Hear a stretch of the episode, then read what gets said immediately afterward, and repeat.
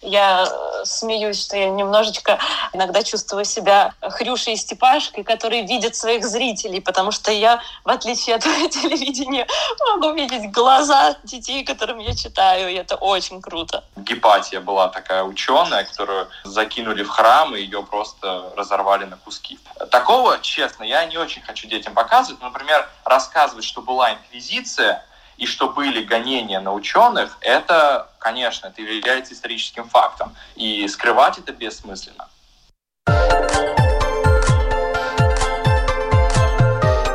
Школа для родителей.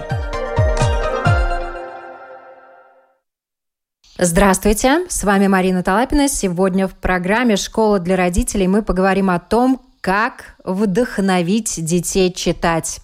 География наших подписчиков растет, и я уверена, что тема чтения актуальна для мам и пап в разных странах, так что слушайте, присоединяйтесь. Подкасты «Школа для родителей» на всех платформах, включая Spotify, Apple, Google подкаст, бабушки, дедушки, няни, воспитатели, учителя, все, кто хочет знать мнение специалистов и экспертов по вопросам воспитания и развития.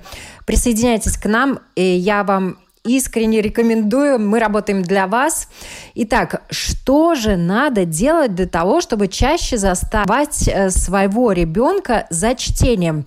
Об этом мы сегодня будем говорить. Я рада представить Юлия Илоне с нами на связи. Здравствуйте. Здравствуйте. Юля по образованию психолог, адепт гуманистической педагогики. Восемь лет работала в школе неформального образования «Апельсин» в Санкт-Петербурге. Если кто-то знает, кто такой Дима Зицер, то это именно та школа. И сейчас Юля преподает дистанционно и читает с детьми онлайн. И второй наш собеседник Демьян Саркисов. Демьян, привет. Здравствуйте. И Демьян вместе со своим лучшим другом читает для детей научно-популярную литературу и преподает биологию, и недавно успешно закончил с детьми курс зоологии млекопитающих и начал новый курс введения в нормальную анатомию человека. Я все правильно сказала? Да, да, все правильно.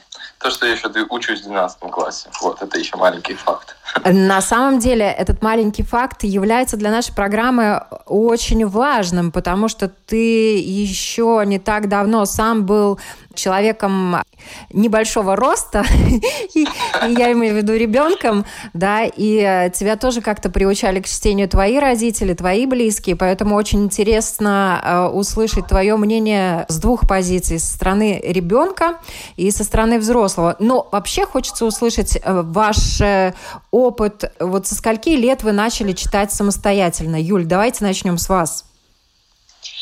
Я начала читать очень рано. Ну, что я подразумеваю под чтением? Я рассматривала картинки. У моих родителей был такой лайфхак, чтобы по выходным поспать подольше, они оставляли мне книжку возле кровати. Я просыпалась, и пока я все от корки до корки не пролистаю, у них было время поспать. Потом я постепенно научилась читать и самостоятельно стала, наверное, лет в пять это делать. Демьян? Ну, э, у меня история не такая интересная, ну, в плане такая же веселая. У меня получилось так, что а, меня, помню, заставляли читать, мне давали час на чтение, забирали у меня все вещи, которыми я мог отвлекаться. Но я, будучи ребенком, э, не очень мудро поступал, и я абсолютно не читал, я просто там куда-то начал, начинал играть какие-то игрушки, там лепить из пластилина. То есть, ну, мне чтение не нравилось. Но вот где-то год назад я решил, вот как-то я попал в такое общество тоже, где люди такие читающие, и я как-то понял, что чтение это может быть интересно вполне, то есть это не связано только с плохими вещами для меня. И я начал, я просто помню, зашел в грамотницу и начал смотреть книги, которые меня интересуют. И вот я нашел там пару каких-то небольших книжек, художественная литература, я их почитал, и вот как-то мне понравилось. То есть у меня получается сейчас, если читаю, то у меня такими наплывами, то есть в один момент, там, в один месяц я могу прочитать три книги, а потом там три месяца вообще не читать. То есть вот там в зависимости от времени. Но вот это у меня связано с такими волнами, и вот чтобы с детства я читал, такого особенно не было. Я для наших русскоязычных слушателей за рубежом скажу, что «Грамотница» — это книжный магазин, для того, чтобы они понимали, куда ты зашел. Но, тем не менее, э, интересно то, что вас что-то вдохновило начать работу по чтению с детьми. И тут э, интересно, Демьян, как ты начал?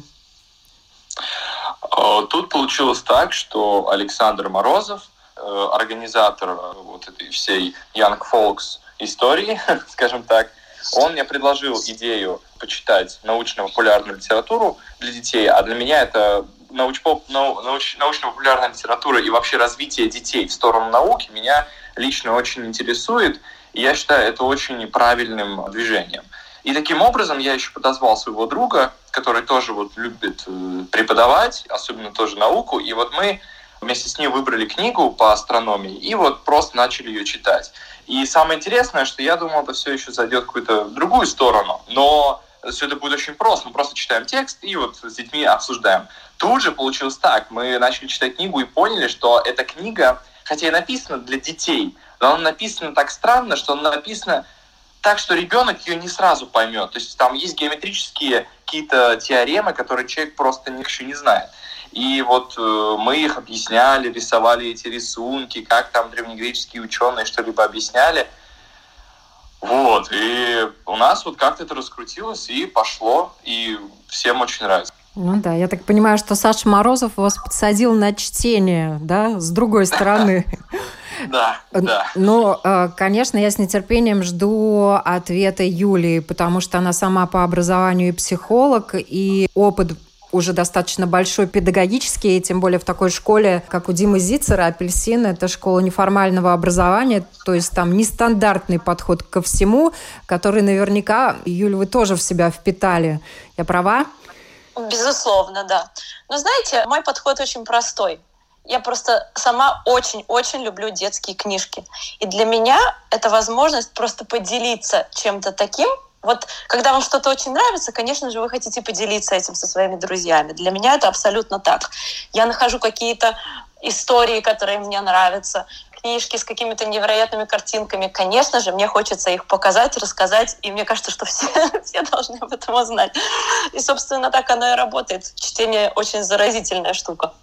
Но расскажите поподробнее, как вы работаете, потому что сейчас э, в наши современные времена тема чтения онлайн, она очень актуальна. Вот как вы это делаете с детьми? Как я это делаю онлайн? Расскажу. Я выбираю книгу, и покупаю такой вариант, где можно смотреть картинки тоже. Э, современные платформы позволяют нам вместе читать и вместе смотреть картинки.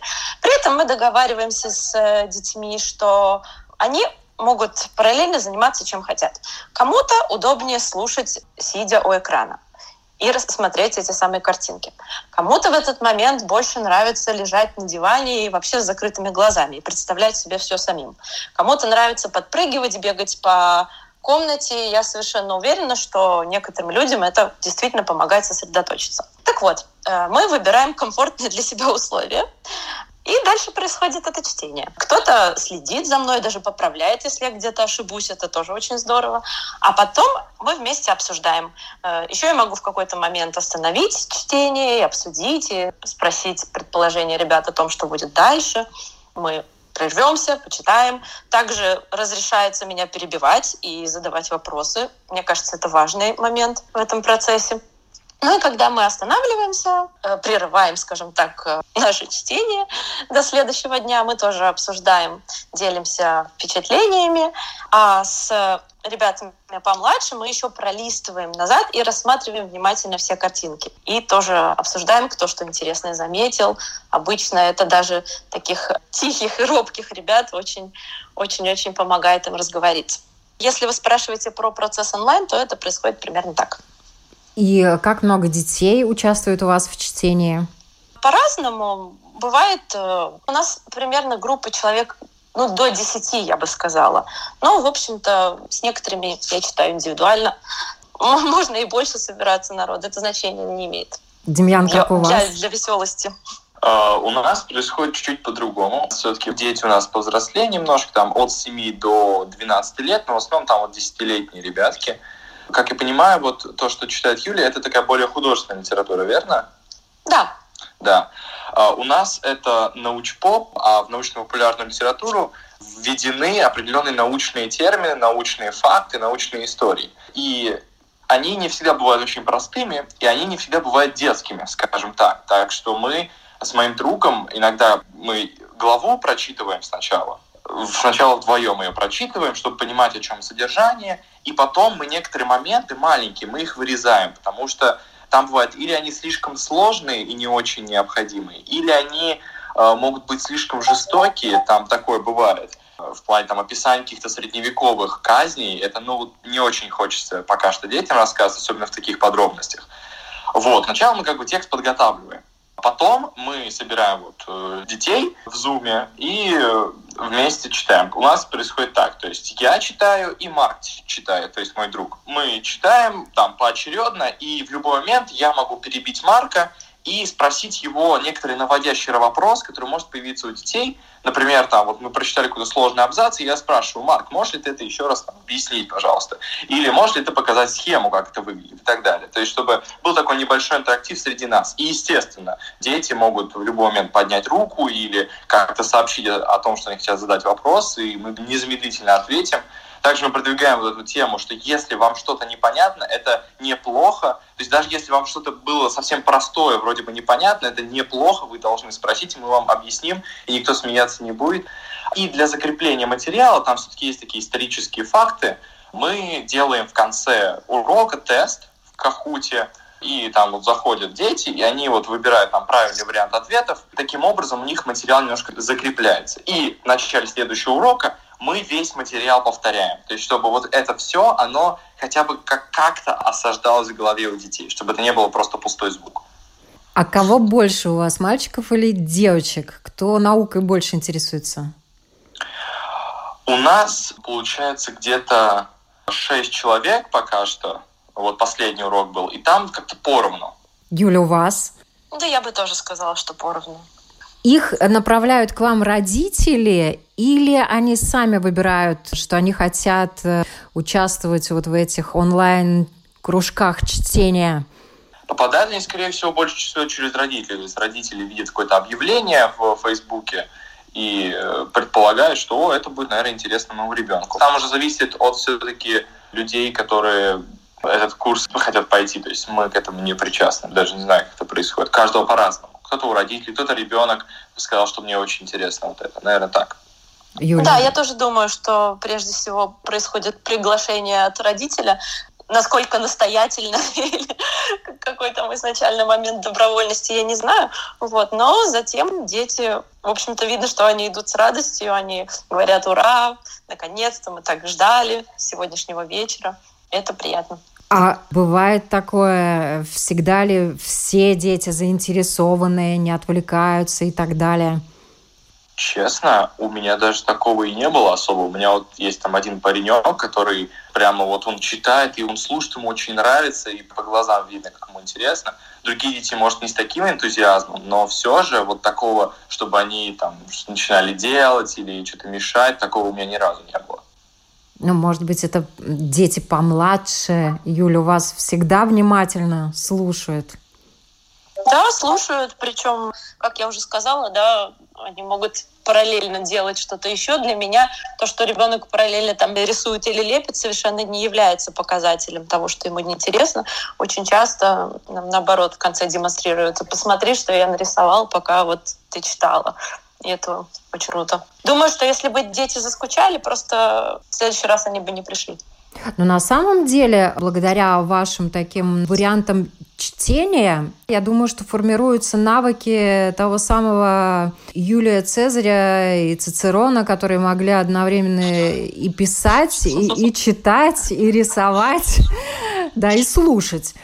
Слушайте, ну у детей это вообще легко работает.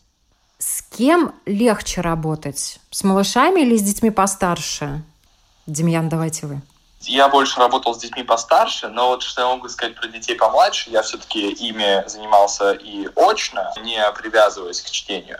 Дело в том, что у детей помладше у них немножко рассеяно внимание. Это даже можно объяснять анатомически, как это получается. У них просто еще недоразвиты вот эти части мозга, которые за это отвечают. Поэтому у них есть такое, а, они могут увидеть там пролетающий листочек и обратить на него внимание, и вообще полностью потерять концентрацию к происходящему. И там все-таки должна быть очень динамичная то есть читать нужно динамично как-то объяснять, пере, переносить их внимание часто, чтобы у них вот была эта смена, они бы были вовлечены вообще во весь процесс, или чтобы это просто было очень интересно для них. как я понимаю, это надо вот так делать. А для старших детей у них уже появляется немножко понимание, зачем это нужно и почему им это интересно. И они уже слушают, даже, может, если им тяжеловато, то они все равно будут слушать. Юля, у вас какое мнение? Думаю, что ваш опыт тоже интересен очень родителям будет. Ну, в целом я согласна но в то же время мне кажется, что для современного человека, для любого, или ребенка, и подростка характерно такое, ну, не то чтобы это назвать рассеянным вниманием, это просто какой-то уже другой тип внимания, да, это другое мышление. И динамика не навредит в работе ни на одном уроке, ни для детей помладше, ни для детей постарше.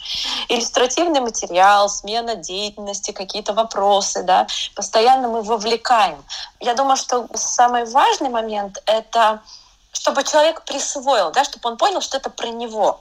Если я читаю и понимаю, что вау, это про меня, да, тогда мне интересно. Если я сижу и действительно не понимаю, как это меня касается, то, собственно, и что я тогда здесь делаю. И, конечно, есть нюансы. Э, мы немножко по-разному будем этого добиваться с маленькими детьми и с детьми постарше. Немножко по-разному будем с ними разговаривать. Но в целом принцип не сильно отличается.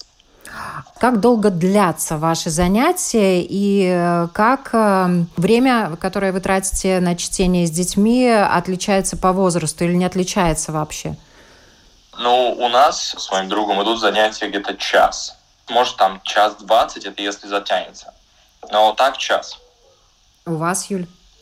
Читаем мы примерно минут 20-30, и потом еще разговариваем. Ну и в целом получается, что как мы не стараемся закончить пораньше, все равно, да, меньше часа редко получается. Потому что всем хочется рассказать высказать свое мнение, поделиться чем-то. Это очень здорово. Но это важно выслушать всех, правильно? То есть расходиться не хотите? Конечно, нет, потому что потом вспоминаются такие истории. Кто-то вспоминает, что у него новая зубная щетка, которую надо срочно всем показать. Да, это есть такое.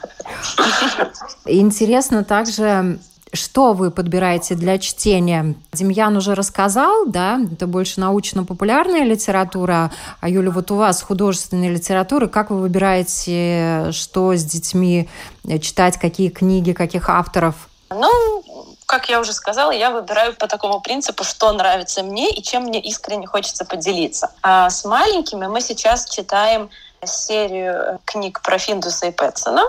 Это такой дедушка и его котенок. Там очень живые иллюстрации, которые можно просто бесконечно рассматривать. На первый взгляд кажется, ну, кухня, на ней сидит какой-то дедушка с котом. Затем, когда мы начинаем присматриваться, мы находим там кучу маленьких существ, э, какие-то необычные предметы, и детей это абсолютно завораживает. Для каникул я выбрала детективную историю. Это книга Анны Старобинец «Зверский детектив». И детям понравился мой выбор. Но я с ними обсуждаю, я предлагаю, спрашиваю. Наверное, это важно. Конечно. Вообще дети, они читают литературу с эмпатией, они сопереживают, они настолько могут вживаться в роль, представлять себе и э, героя, и сами могут себя представлять на месте героя очень легко. Там события и поступки в книге дети воспринимают очень лично, эмоционально. Вот э, у вас дети вообще смеются, может быть, даже и плачут.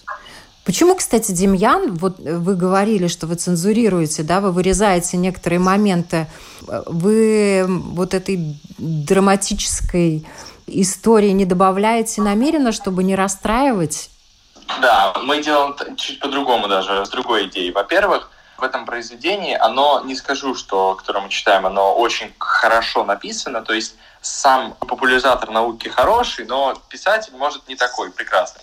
И иногда он может давать слишком э, субъективную оценку на какие-то моменты. Например, обсуждал средневековье, и очень четко давалась такая негативная оценка вообще ко всей э, религиозной теме которые я, честно, со своей стороны не хочу детей переубеждать в чем-то или навязывать им какую-то позицию. Поэтому мы вот эти моменты, их вырезали. Но драматические моменты, там, касающиеся смерти каких-то людей, мы вырезаем их очень редко и вырезаем только самые жуткие моменты, именно вот которые могут даже немножко шокировать детей, которые, вот, по моему мнению, лучше не надо показывать. Например, там, что ее там разрезали на куски и разбросали по городу женщину. То есть, ну, или что ее разорвали в храме, Гепатия была такая ученая, которую закинули в храм, и ее просто разорвали на куски в прямом смысле. Такого, честно, я не очень хочу детям показывать. Например, рассказывать, что была инквизиция и что были гонения на ученых, это, конечно, это является историческим фактом. И скрывать это бессмысленно. Ну вот. да. А подробности узнают, когда вырастут, если захотят, да, правильно? Да, просто это будет по возрасту. То есть, э, если человеку, который там 12 лет рассказывает какие-то вещи, которые человек понимает только в лет 17, то это будет бессмысленно. То есть человек вряд ли их поймет и вспомнит о них как раз-таки только в 17 лет. Юль, у вас как в художественной литературе с драматическими моментами? прекрасно, у нас полно драматических моментов, и я э, смеюсь, что я немножечко иногда чувствую себя Хрюшей и Степашкой, которые видят своих зрителей, потому что я, в отличие от телевидения, могу видеть глаза детей, которым я читаю, и это очень круто. Они плачут? Ну, скорее смеются, наверное, удивляются, кривятся, все что угодно. Ну, прям таких слез пока не было. Наверное, мы еще не выбрали такую литературу. Душещипательную. Да. Как у Андерсона, да, девочка из спички, которая да. замерзала. А вы даете детям домашнее задание? Нет, домашних заданий я никаких не даю.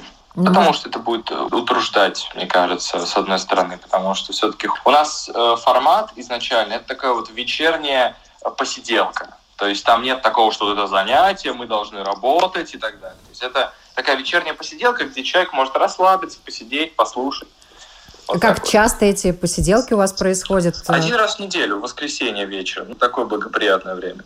Юля, у вас? Я тоже не даю никаких заданий, только на уроке говорю о том, что вы можете нарисовать э, картинки по услышанному или просто, если вас вдохновит наше чтение на что-то.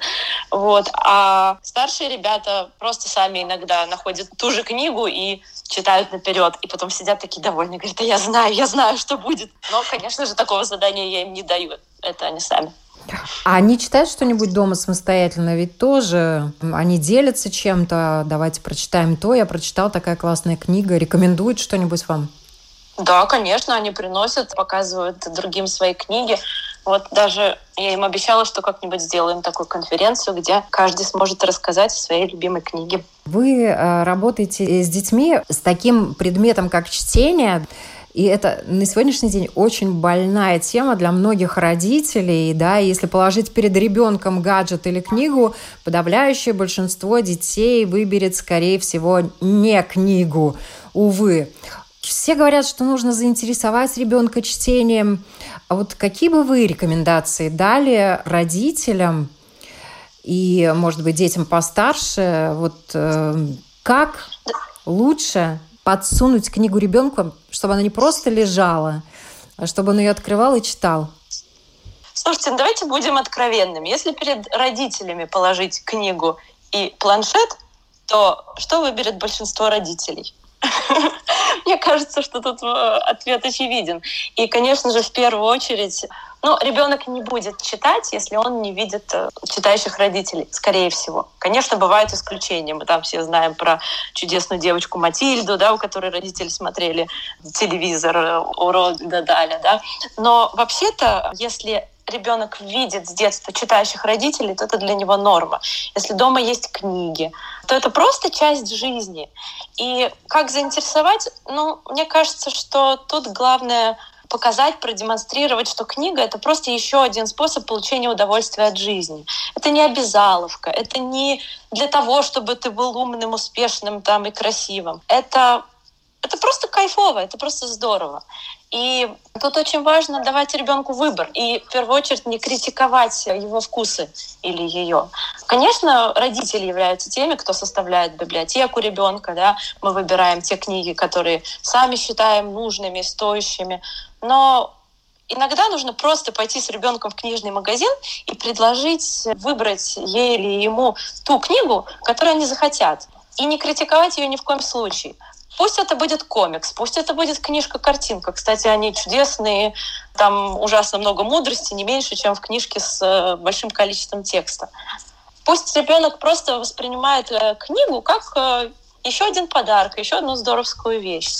И чем меньше обязаловки, тем больше интереса. Знаете, я тут видела такую картинку, кстати, попалась мне очень актуальная. Сидит мама в кресле и пытается читать книгу и по ней ползает малыш.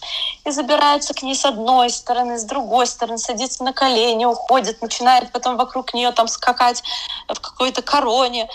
В итоге мама не выдерживает и засыпает. А ребенок берет у нее книгу, ложится рядом на пол на пузе и начинает ее читать. Мне кажется, это отлично. Демьян, я полностью согласен с э, ранее сказанными пунктами Юлии. Это, ну, точно прям, это точно-точно мои мысли. И я даже еще добавлю, что очень круто, если ребенок попадает в такое общество таких же сверстников, которые читают книги. Если он в это попадает, он точно будет читать, потому что таковы наши правило, что если человек попадает в какую-то среду, то он пытается к этой среде максимально приспособиться и чувствовать себя своим. И если он попадает в такую среду и видит, что чтение всем нравится, то он тоже будет читать. И если ребенок пошел в магазин, что не надо критиковать его вкусы, что пусть он возьмет даже очень плохую литературу, вот прям ужасно, но пусть он ее почитает и поймет, какая разница между классическим произведением, которое они, допустим, в школах изучают, или вот, вот такой вот э, странной литературы в магазине. Также вот, да, заставлять ни в коем случае нельзя. Будет это вот, как я его называю, эффект Адамова яблока или Адамова яблока, что у тебя есть такое вот удовольствие от того, чтобы нарушить тебе сказанные вещи и вот специально вообще не читать и вот делать все, что угодно, но только не чтение даже вот то, что тебе не будет нравиться, ты все равно будешь делать, э, но только не читать. Или, допустим, только не делать какую-то вещь, которую тебя заставляют делать. Это вот, э, это вот надо избегать максимально. И если даже вы хотите, чтобы ребенок прочитал что-то посложнее, какую-нибудь э, классическую литературу с каким-то сложным языком, то это, мне кажется, замечательная идея, например, читать вместе с ребенком или вместе с ним. То есть там он рядом сидит, и вы читаете, или вы читаете поочередно. И таким образом взрослый человек может э, без проблем, без труда объяснить какие-то странные слова, выражения или еще раз пройтись по сюжету. И при этом читать небольшими кусочками, чтобы это не утомляло сильно. И чтобы вот учтение, оно доставляло, чтобы она в памяти лежала как нечто то, что позволяет отдохнуть и как-то вот расслабиться и получить удовольствие от прочитанного. То есть как вот фильм посмотреть, как сериал посмотреть, как поиграть в видеоигры, чтобы оно тоже доставляло этот вот осадочек приятный. Я вот вас слушала сейчас, Демьян, и вспомнила, как мне мой дедушка читал книги на ночь, мы с ним читали. Я ложилась к нему под бок, он брал Евгения Онегина, мне было 6 лет – он начинал читать, я замечательно засыпала под Евгения Онегина. И следующим вечером мы продолжали читать Евгения Онегина.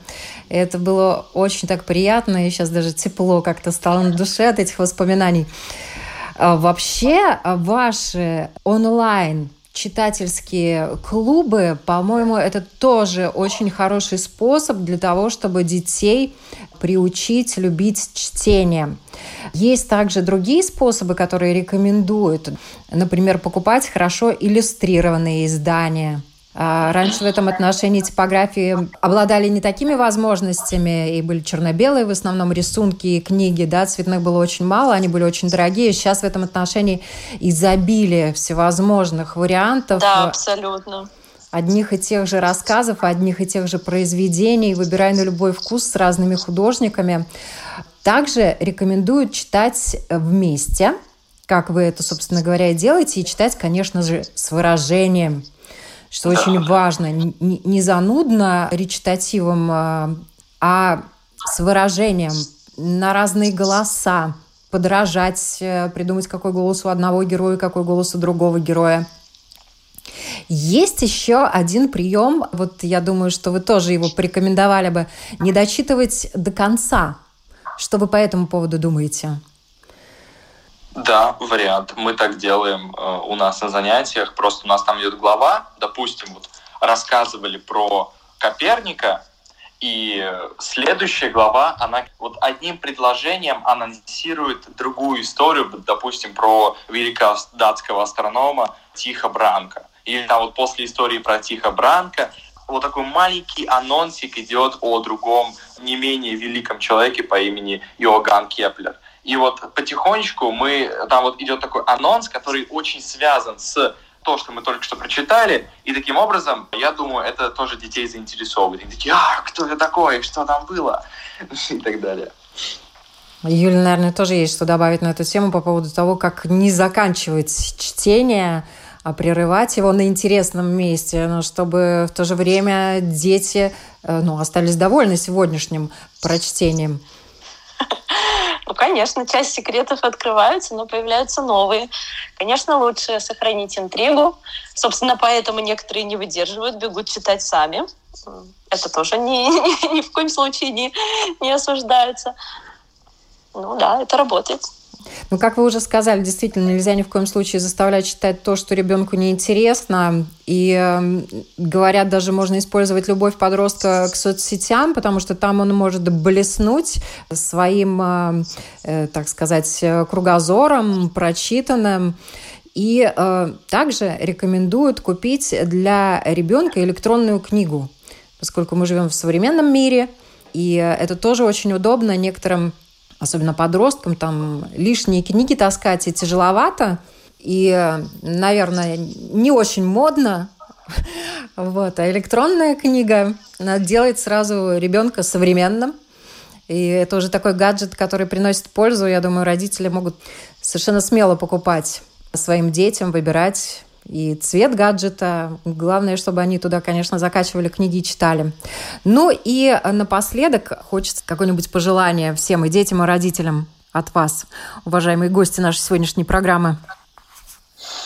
Хм, ну, вот что я могу точно сказать, это э, родители, пожалуйста, не забывайте, что вы тоже были детьми, что вы тоже совершали какие-то глупости и понимать природу поведения ребенка, потому что надо вспоминать сразу себя в детстве, и тогда все советы, данные от вас, они будут э, на ребенка влиять лучше, чем вы просто будете уже с высоты опыта прожитого вот так вот что-то советовать, говорить какие-то высокоморальные вещи, это не будет влиять совсем. Дети это не будут понимать. Они будут слышать, да, это, наверное, правильно, и на следующий день абсолютно ничего не помнить по этому поводу.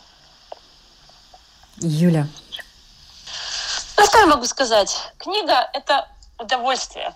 В наше время особенно книга — это в первую очередь не источник какого-то сокровенного знания, да, это удовольствие, это тусовка. Все можно. Можно дурачиться, можно говорить разными голосами, можно устраивать э, поэтические вечера, где каждый выбрал стихотворение и прочитал его. С книгой можно много чего делать. И Наверное, я желаю всем быть более открытыми, Разумеется, я сама очень люблю классику, это замечательно. Но сейчас выходит огромное количество чудесной детской литературы, э, где герои живут в нашем современном мире. Их проблемы, может быть, э, ближе, актуальнее ребенку. И просто желаю вам окунуться в этот чудесный мир с открытыми глазами. Спасибо большое. Это была Юлия Илоне и Демьян Саркисов. И я добавлю и присоединяюсь ко всему вышесказанному. Лучший в мире кинозал – это мозг, и ты понимаешь это, когда читаешь хорошую книгу. Спасибо большое. Подписывайтесь на подкасты «Школа для родителей» и на другие программы Латвийского радио 4. Мы рады, что темы, которые мы поднимаем в программе, важны, актуальны, востребованы. Также нас можно найти на сайте www.lr4.lv. Берегите себя и всех, кого любите. Всем хорошего дня.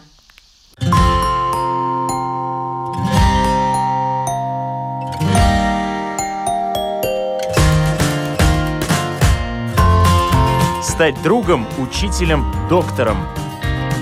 Научить доверию, терпению, радости.